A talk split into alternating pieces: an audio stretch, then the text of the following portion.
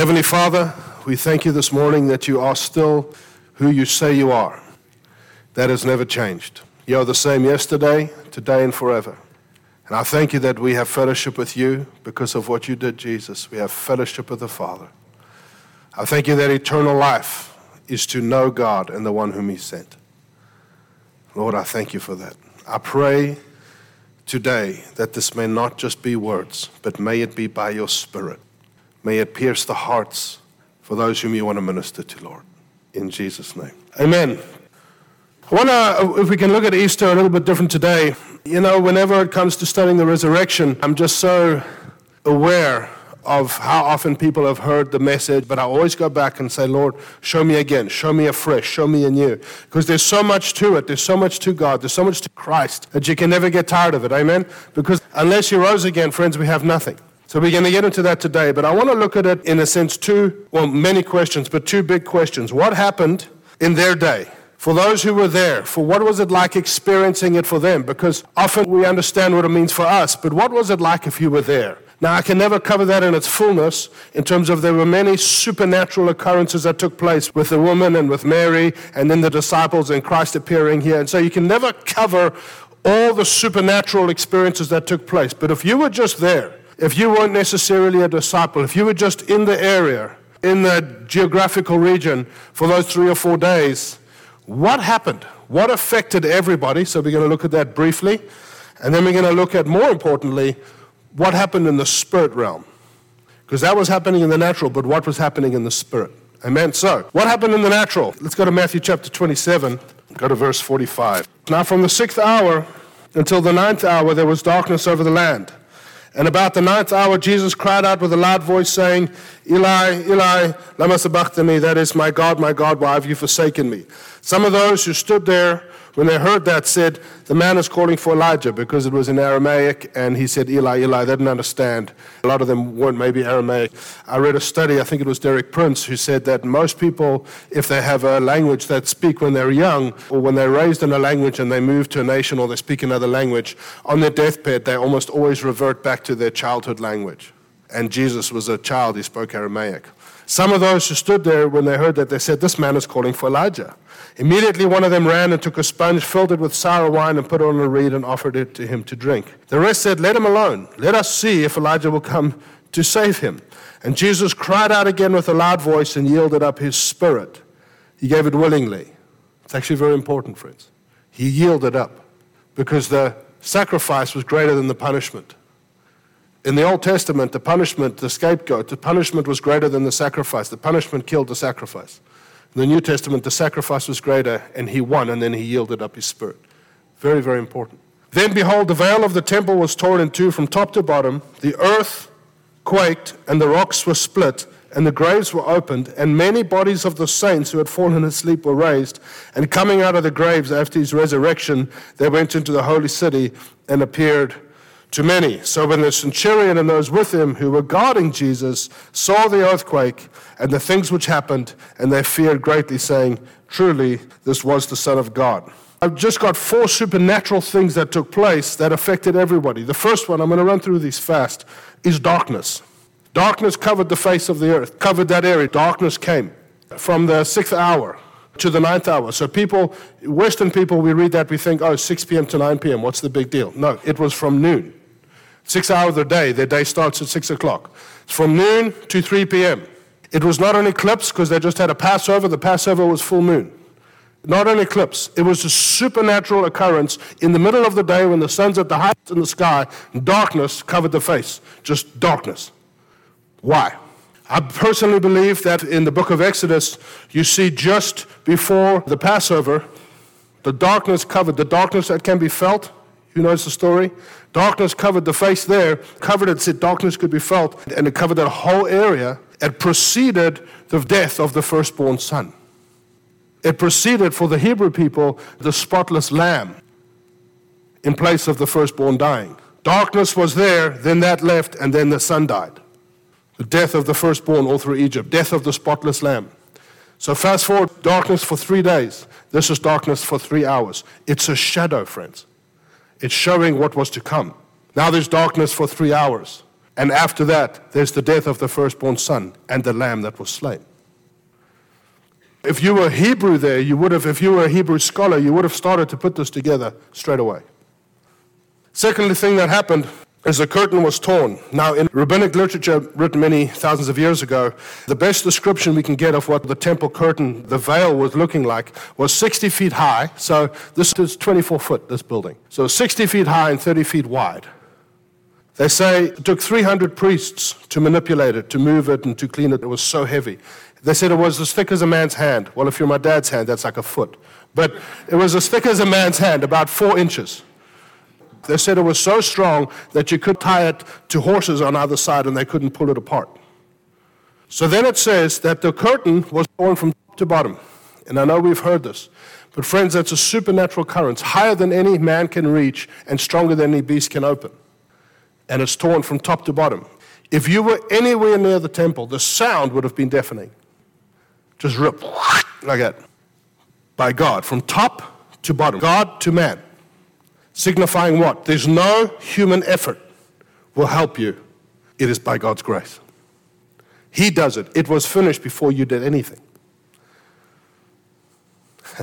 you don't enter the most holy place. You don't enter his presence by your effort, but by his effort from top to bottom. Imagine what that meant. Imagine how they freaked out. Just picture it. I'm always interested to find out how they reacted. Thirdly, there were earthquakes, and I say earthquakes. Three. There were actually two here, but we'll speak of three. The first one I want to mention very briefly is that there was an earthquake at the outset of the writing of the covenant of Moses, the writing of the law on Mount Sinai. Exodus 10 to 12. You can go look at it. There was an earthquake, darkness, all the same stuff the same ingredients, as it were. And there was a covenant, because of that covenant that was cut, there was an earthquake, and the law was set in place. Now, thousands of years later, Jesus said, I never came to abolish the law, but to fulfill.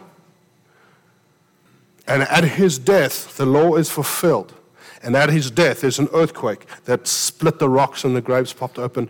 I personally believe that earthquake was the Lord saying, fulfilled. The thing that started here, my justice is satisfied. It's done. It's done. Then three days later, there's another earthquake. It was actually more like 24 and a half hours. In Hebrew, it was three days in the Hebrew understanding of days, but it was Friday to Sunday, so it was just over 30 hours. It says, After Sabbath, Matthew 28 1, as the first day of the week began to draw, Mary Magdalene and other Mary came to see the tomb, and behold, there was a great earthquake second earthquake. Number two, a lot of people know there was an earthquake, but there were actually two. There was a great earthquake, for an angel of the Lord descended from heaven and came and rolled back the stone from the door and sat in it. His countenance was like lightning, his clothing as white as snow. And the guards shook for fear of him and became like dead men, much like John in the book of Revelation. If I saw that, I'd probably be the same. Friends, that's a second earthquake. Why? It's the cutting of a new covenant. When he was raised up, this was a new covenant. Creation itself responds to its master. Imagine you were there. Then it says the first earthquake, the tombs opened and people came alive. Just imagine, friends, people came alive. They walked around town, your loved ones, they were dead, they're walking around the town. So try place yourself there for a second. The temple is torn, darkness out of nowhere. Middle of the day, darkness. What's going on? Then an earthquake. What's going on? Then you hear, what, the temple was ripped? How is that possible? How did that happen? It takes 300 people just to move it. How did that happen? From top what? And you're just getting over that, then you go into town and there's Johnny at the cafe having a cappuccino, and you're like, dude, you're supposed to be dead. I'm being real. This is what it was happening. And they're like, how is that possible? They're just getting over that. They're just sitting down. What's going on? They're, everyone's scrambling, priests, everyone trying to figure out where's this in the writings? Definitely not Jesus, so it's definitely not the Messiah. So how does this make sense? Then another earthquake. I think some people fled, some people feared. Some Pharisees probably, and I don't know, it doesn't say. I think some Pharisees were thinking, we made a mistake. Friends, stuff going on in the supernatural. If you were there, it was undeniable. Couldn't get away from it. Just imagine. And I believe that the dead were raised was just a foretaste, because there's a difference between being raised from the dead and resurrection. Please, very important. Lazarus was raised from the dead. These people were raised from the dead, but they one day died again. Resurrection is you will never die again, and that's only Jesus. Only Jesus.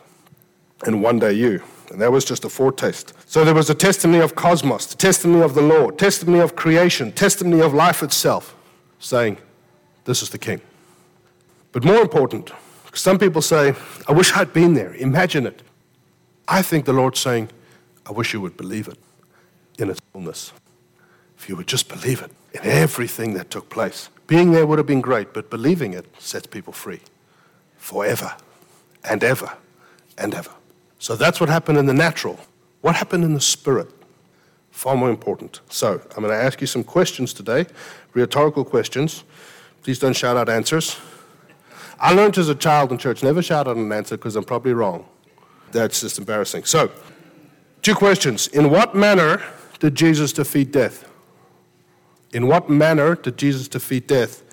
And why was he able to defeat death? Acts 2:22 says this: Men of Israel, hear these words: Jesus of Nazareth, a man, capital M, a man. Jesus was fully God and fully man. A man tested by God to you by miracles, wonders, and signs which God did through him in your midst. Friends, which God did through him. He was a man, he operated by the Holy Spirit. I'm getting distracted with this because it's one of my favorite topics. He operated as a man, he let his divinity go. We're going to discuss why today which God did through him in your midst, as you yourselves also know, him being delivered by the determined purpose and foreknowledge of God, you have taken by lawless hands. I love Peter's boldness. This is the Peter who ran away. This is the Peter who ran away. This is what happens when you get filled with the Spirit. The Peter who ran away now looks at the people he was afraid of that were going to kill him. He says, You crucified him. You took him. It's a different Peter. It says, You have taken by lawless hands, have crucified and put to death, whom God raised up, having loosed the pains of death, because it was not possible that he should be held by it. But why? Why could he not be held by it? Go to 1 Corinthians 15. We're going to go through some scripture today. Isn't that so exciting? Amen. That was the right response. If there was a pass and fail, you passed. 1 Corinthians 15. Let's go to verse 12. Now, if Christ is preached, that he has been raised from the dead. How do some of you say that there is no resurrection from the dead? But if there is no resurrection from the dead, then Christ is not risen. In other words, if that doesn't happen, then Christ is not risen. And if Christ is not risen, then our preaching is empty and your faith is also empty.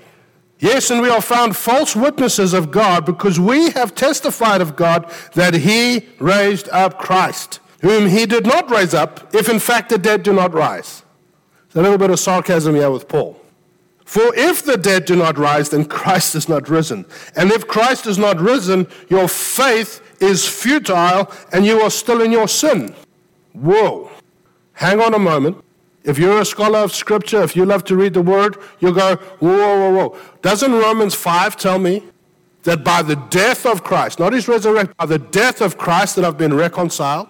Doesn't Romans 5 tell me that just by the death of Christ I've been justified? That means justified, declared righteous, reconciled. The banishment that happened in the garden get out, leave, leave my presence, leave my fellowship. The banishment, reconciled, means banishment canceled and brought near.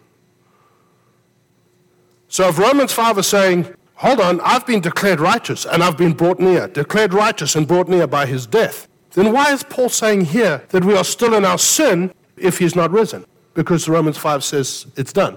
Why? Because the end of sin, friends, is death. We are most to be pitied, and we're going to read it in a moment, if for this life only we have forgiveness of sin, fellowship with God, forgiveness of sin, an invitation to this intimate life, peace, overcoming circumstances, faith that overcomes the world. And then we die and are held by death forever. Makes no sense.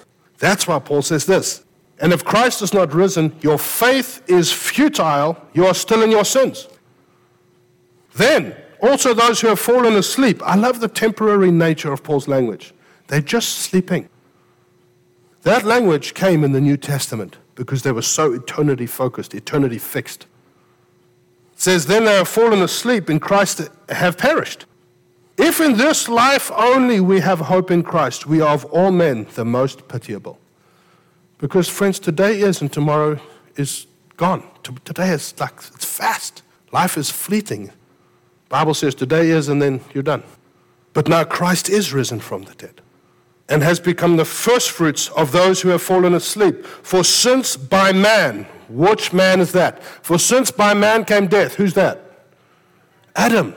So I said, don't answer questions. Everyone's like, I'm not sure. For since by man came death, Adam, by man, capital M, came the resurrection of the dead. That's Jesus. For as in Adam all die, even so in Christ all shall be made alive. Since by man came death, by man came resurrection. Friends, think about it this way. This brings a certain revelation to our shores. Big revelation. And I'm trusting that God speaks it into your heart. Friends, there's not a battle between the Jesus and the devil. Please understand this. People say Jesus and the devil. No, just Jesus. The opposite of the devil is not Jesus. The opposite of the devil is Michael or Gabriel. Created beings, not Christ.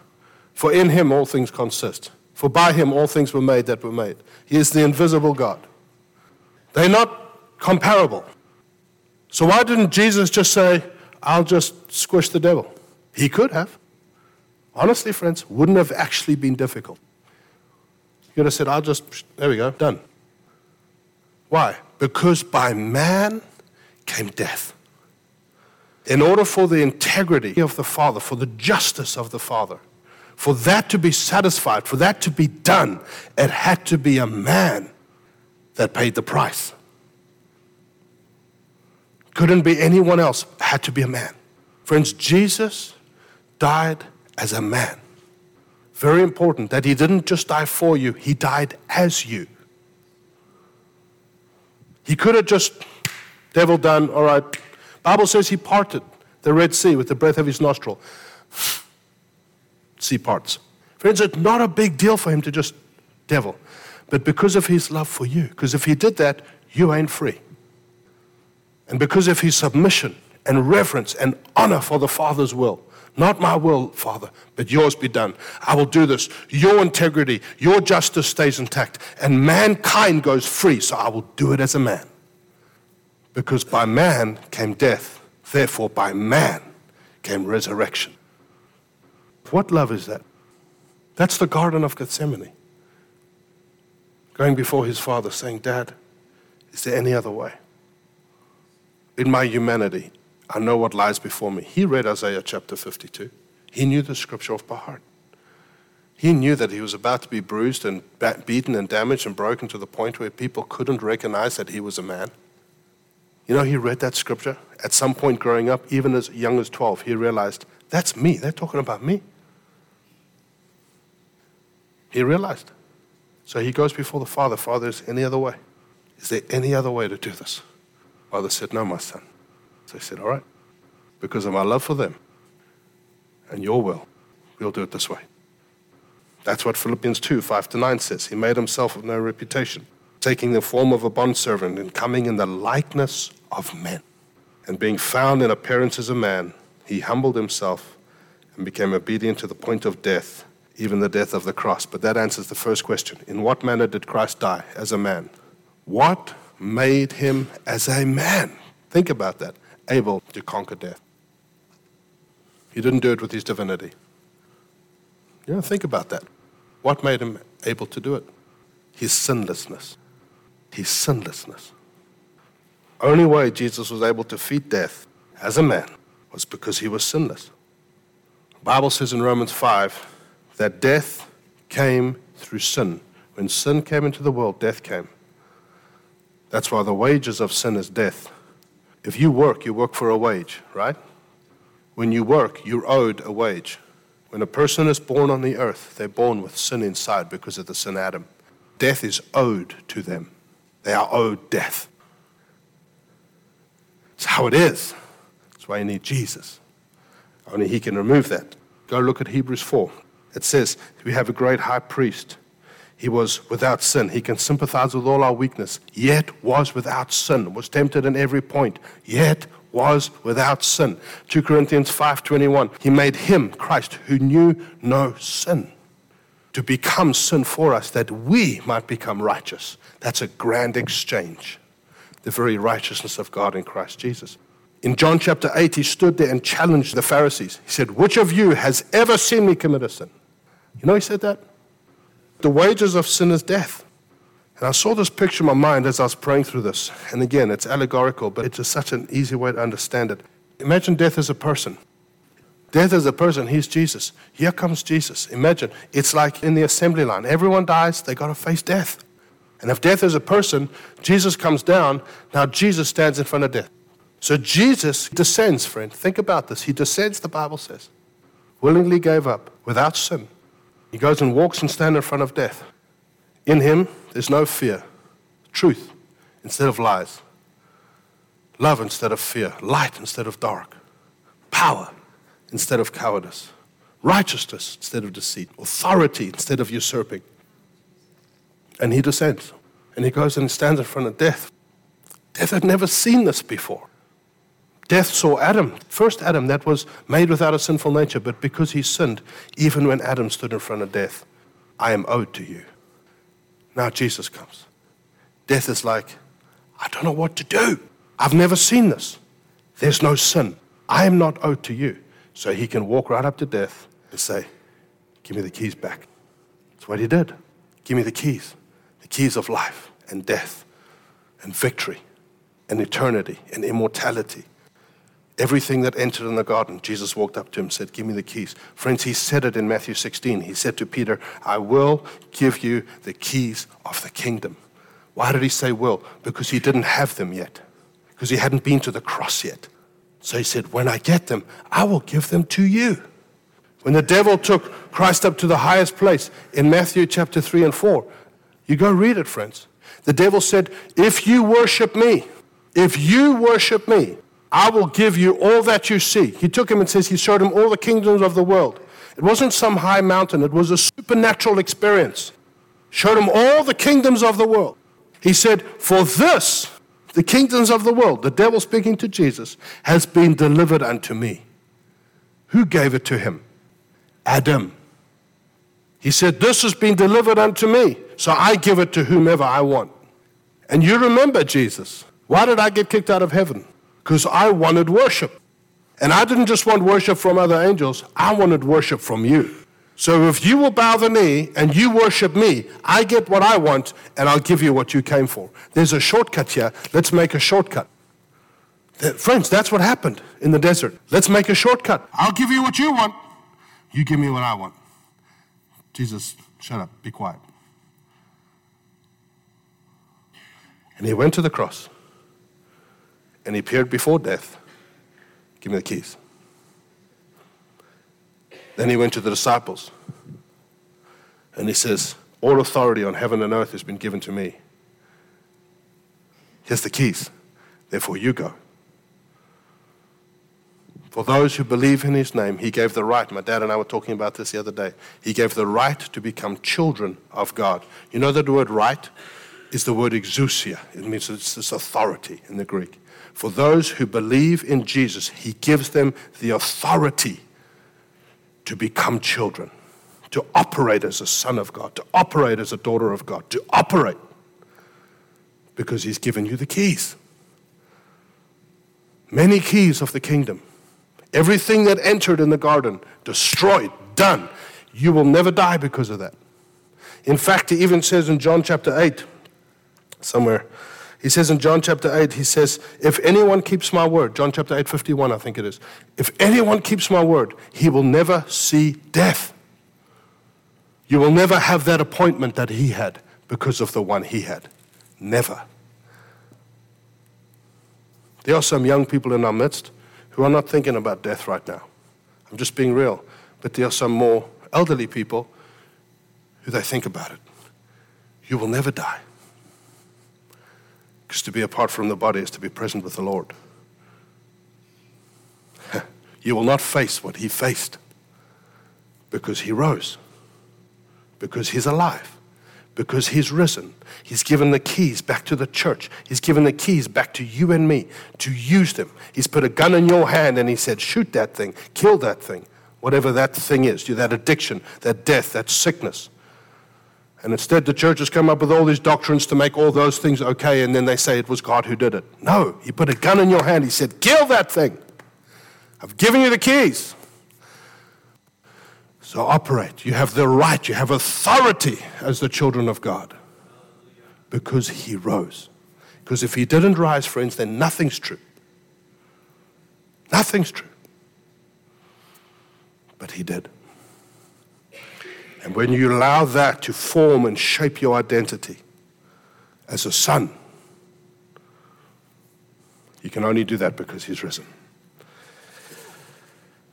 You know, the Bible says, we'll end with this. The Bible says this the same Spirit who rose Jesus Christ from the dead lives in you. You know what's the most important verse, word in that verse? Same. Same. Not a different Holy Spirit, not a second Holy Spirit, not a junior Holy Spirit for children. Same. Same Spirit that exerted strength, the Bible says, kratos, Greek word, strength, power, raised Christ from the dead.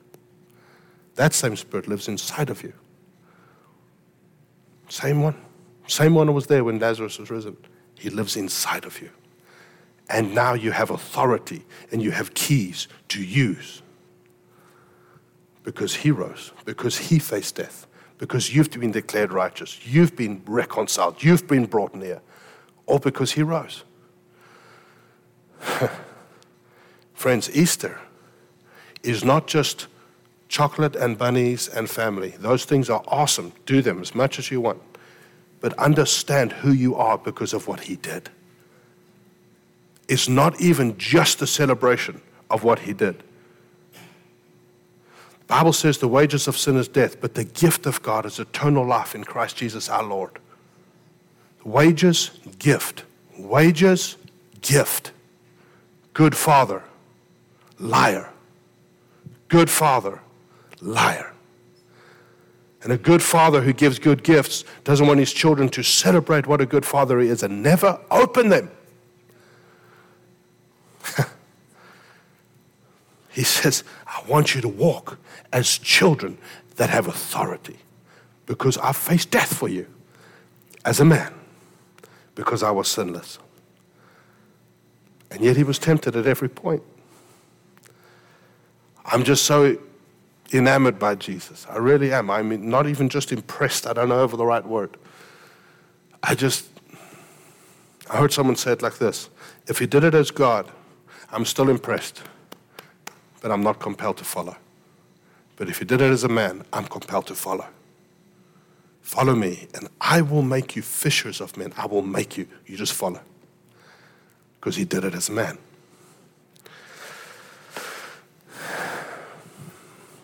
So, it's good news. It's good news. Really is good news, friend. That is the good news. I tell you, I get so excited I really do. I wonder if you could, guys could come up. We're going to sing a song.